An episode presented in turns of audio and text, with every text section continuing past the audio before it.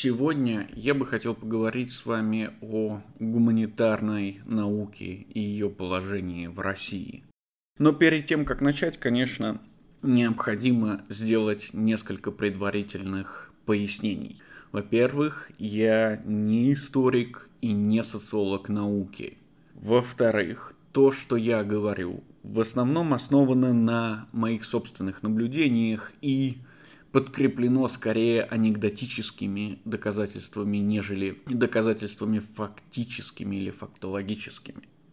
Фактов в целом о российской науке, особенно количественных фактов, не так много, но они будут здесь представлены настолько, насколько я смог их обнаружить. Наконец, как это ясно из двух предыдущих пунктов, я скорее пытаюсь осмыслить происходящее, чем пытаюсь научно его описать. Также хотелось бы заметить, что под гуманитарной наукой я понимаю то, что на Западе называют social sciences and arts and humanities. То есть я не отделяю социальные науки от наук гуманитарных или того, что сегодня называются гуманитарными науками. Конечно, чтобы ясно описать положение российской гуманитарной науки, придется обратиться к ее прошлому, а именно к Советскому Союзу. И вы прекрасно понимаете, сколь проблемным было это самое положение.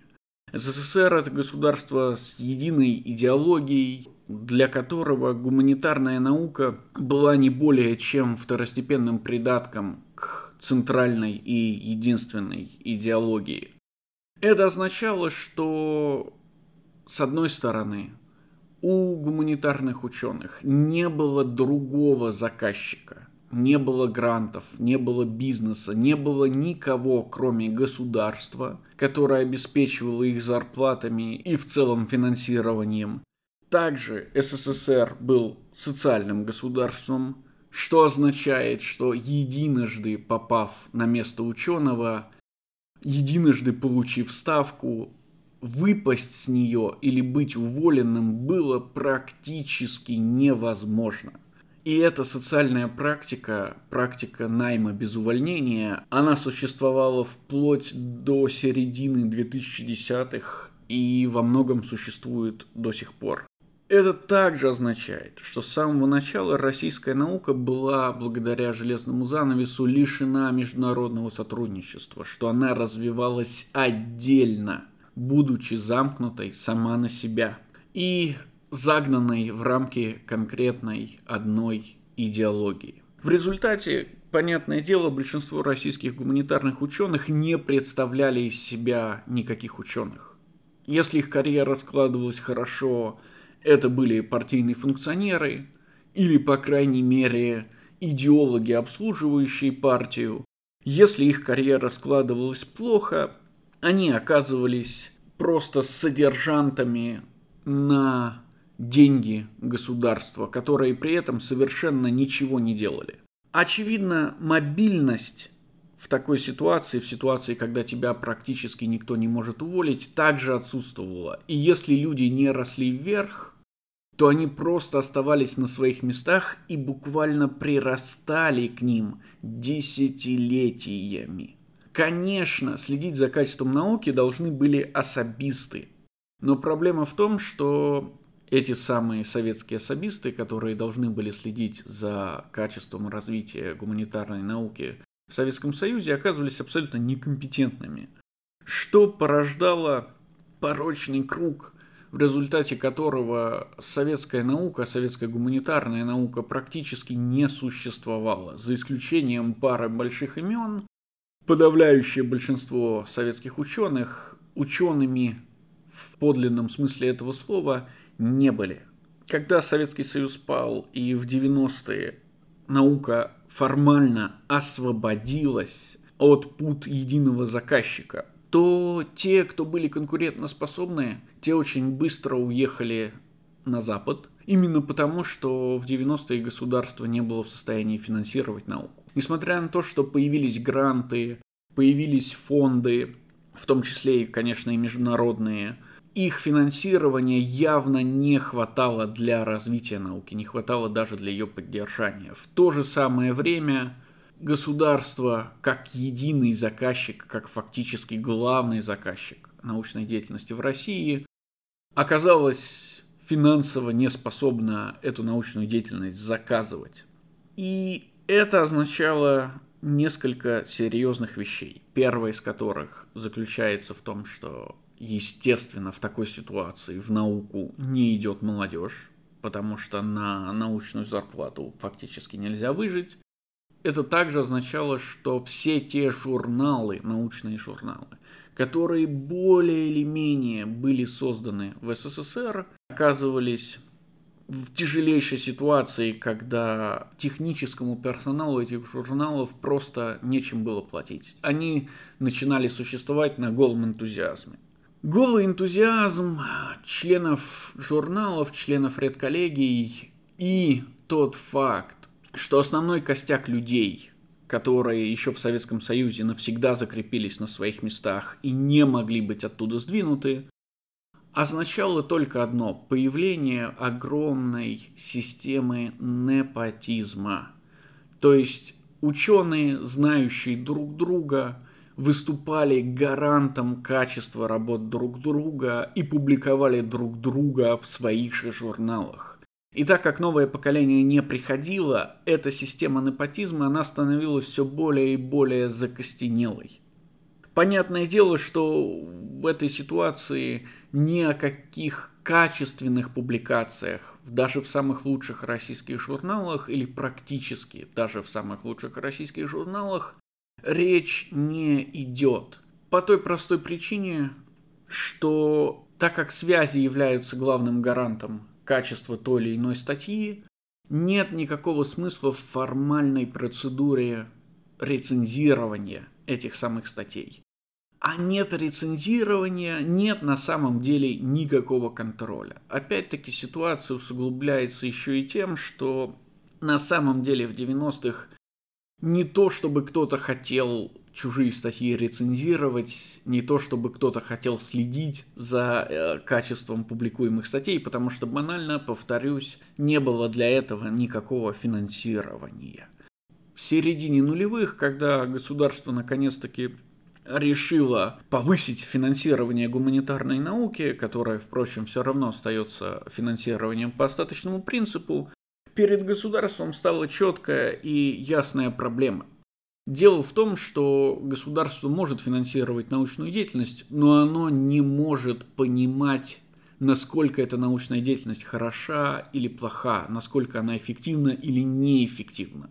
Государству нужна какая-то наука-метрика – и эта наука-метрика, особенно для гуманитарных наук, может заключаться только в одном, а именно в публикационной активности. Научная деятельность, конечно же, не равна публикационной активности ни при каких обстоятельствах, но научная деятельность очень ясно отражается в публикационной активности. То, что ученый написал в стол, то, что он не опубликовал, не существует.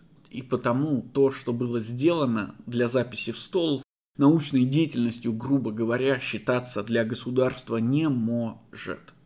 В 2000-х же, когда государство взялось за формирование новой научной среды, оно очень быстро вернуло себе статус единственного заказчика. Иностранные фонды очень быстро были выдавлены, частные гранты также были очень быстро удалены из научной системы, оставив снова государство единственным заказчиком. И для того, чтобы оно могло проверять качество исполняемых учеными работ, оно решило следить за публикационной активностью и через публикационную активность контролировать выполнение поставленных им же задач. Для этого была создана наша собственная база, так называемый российский индекс научного цитирования, который, по сути, представляет из себя базу качественных российских журналов, публикации в которых считаются научной работой и публикации в которых так или иначе отслеживаются. Понятно, что эта система, система отслеживания публикаций была взята на Западе, где она уже какое-то время развивалась и была готова, и которую просто надо было скопировать на российские реалии или, будет точнее сказать, государство думало, что будет достаточно просто скопировать эту систему на российские реалии. Однако же оказалось, что все не так уж и просто – Дело в том, что, как уже было сказано, наши журналы, строго говоря, не могут или не должны считаться научными журналами, потому что в них отсутствует главный элемент, в них отсутствует peer review, или то, что по-русски называется рецензируемостью. Из-за уже описанной советской системы непотизма, сохранившейся прекрасной в России, из-за отсутствия хорошего финансирования именно журналов, да, не научной деятельности, а журналов, большая их часть, или даже будет правильнее сказать подавляющее их большинство, не могли и до сих пор не могут предоставить качественное рецензирование. И потому подавляющее большинство российских журналов, включенных в базу РИНС, на самом деле являются просто мусорными журналами, где статьи появляются по факту знакомства или по каким-либо другим причинам, не связанным со, строго говоря, научными достижениями или качественными исследованиями, отраженными в этих статьях. Конечно, появившаяся в середине 2000-х база РИНС уже в начале десятых стала абсолютно прозрачной для всех ее участников.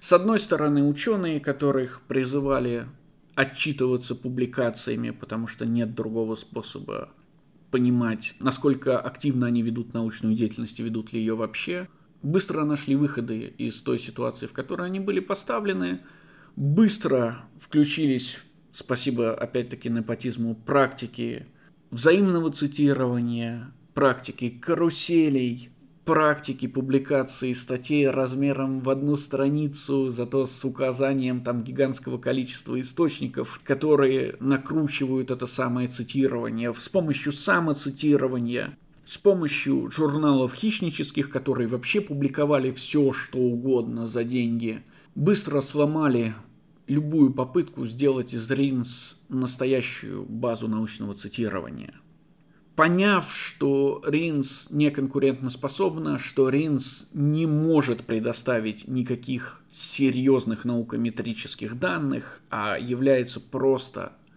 мусорной базой, государство приняло, наверное, самое логичное и самое правильное решение, которое только можно было принять.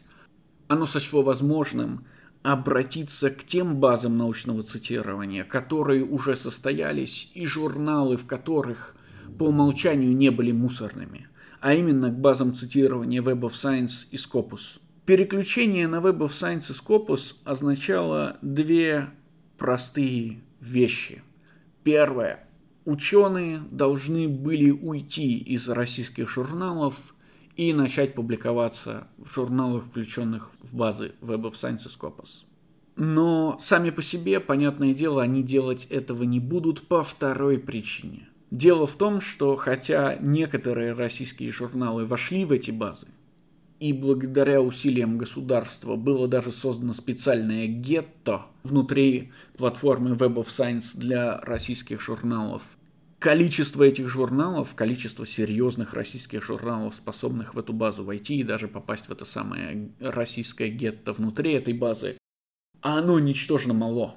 И потому, если бы ученый хотел опубликоваться нормально в таком журнале, в журнале Web of Science Scopus, ему пришлось бы, естественно, знать английский язык. Понятное дело, что чтобы заставить ученых публиковаться, государство должно было предоставить им мотивацию делать это. И этой мотивацией оказалась новая система отношений с учеными, которая называется эффективный контракт. Эффективный контракт подразумевал, что ученый получает зарплату в зависимости от своей публикационной активности. Так было, как вы понимаете, и какое-то время до этого, но теперь публикационная активность также получила ранжирование внутри себя, которое означает, что публикация в журналах Web of Science Scopus ценится гораздо выше, чем публикация в журналах RINS. Эта система, наверное, лучшее, что могло сделать российское государство. Но эта система полностью была принята в штыки. Именно потому, что человеческий материал российской науки за годы своего существования оказался абсолютно не готов к такой ситуации. Не готов не только физически, но, пожалуй, в первую очередь не готов морально. Никто из этих людей, которые десятилетиями сидели на своем месте, строили связи и получали практически нищенские или полунищенские зарплаты, не готов, не мотивирован развернуться, уничтожить все эти связи, забыть о них и начать фактически с нуля, да, с базовой нищенской зарплаты, пытаться подняться вверх по эффективному контракту, который подразумевает, что чем больше ты публикуешься, и в чем более классных журналах ты публикуешься, тем больше становится, собственно, твой заработок. Причинами же фактическими или техническими стало низкое качество этого самого человеческого материала. Большинство российских ученых, будучи наследниками Советского Союза или наследниками 90-х, не знают и не умеют оперировать английским языком. Поэтому они не могут войти в международное сообщество, потому что для того, чтобы опубликоваться в хорошем западном журнале, не только нужно сделать это на английском языке, но нужно также, во-первых, соответствовать требованиям, а это в первую очередь значит прочесть очень много английских статей и процитировать их в своей статье. Во-вторых, пройти через peer review – то есть через рецензирование, которое является настоящим, которое потребует, так или иначе обязательно потребует, вносить изменения в присланную статью, переделывать ее. А на это, особенно учитывая, что статья должна быть на английском языке, к сожалению, люди английский язык не знающие пойти не могут. Также, так как конкурентоспособные ученые еще в 90-е уехали на Запад, те, что остались здесь, не только оказались неконкурентоспособны, глобально неконкурентоспособны, но и оказались лишены глобальной культуры научного исследования, оказались лишены связей, оказались лишены понимания того, где, как и при каких обстоятельствах можно опубликоваться. И такие люди, конечно же, привыкшие к российской системе РИНС, либо были не способны публиковаться, либо пытались опубликоваться в хищнических журналах. Такие тоже есть в Web of Science Scopus, в Scopus в основном, правда их очень быстро оттуда выбивают, то есть они появляются, становится понятно, что они хищнические, и база их из себя выбрасывает. Наконец, так как государство поняло эту проблему, оно также дало заказ на обновление кадрового ряда – на привлечение молодых ученых, которые бы смогли подхватить культуру, западную культуру публикаций, которые бы знали английский язык, которые бы не были завязаны в непатических связях, которые бы презирали журналы Ринца и которые бы, по мысли государства, смогли вывести российскую науку из описанного мной тупика. И хотя действительно такое обновление началось где-то в годах десятых, вместо старой проблемы стала проблема новая. Как показало последнее исследование независимой газеты, я прикреплю его в описании этого ролика, почти 50% всех российских молодых ученых хочет уехать из страны. Потому что, несмотря на то, что государство включило эффективный контракт, несмотря на то, что оно делает надбавки молодым ученым, зарплата российского ученого совершенно не соответствует мировому уровню. Она не конкурентоспособна. Поэтому те самые люди, которые были призваны публиковаться в зарубежных журналах на английском языке, гораздо более эффективно могут делать это и за гораздо большие деньги могут делать это на Западе, чем делать это здесь. Все это, конечно, приводит к катастрофическим довольно результатам. И снова я прикреплю ссылку внизу. Дело в том, что российская наука очень быстро начала терять людей. Связано это как с выбыванием старшего поколения, так и с уже описанной иммиграцией на Запад молодого поколения. За последние 10 лет российская наука лишилась где-то 30 тысяч научных работников. И хотя формально в гуманитарных науках дело идет чуть лучше за последние 10 лет, в гуманитарных науках количество работников увеличилось.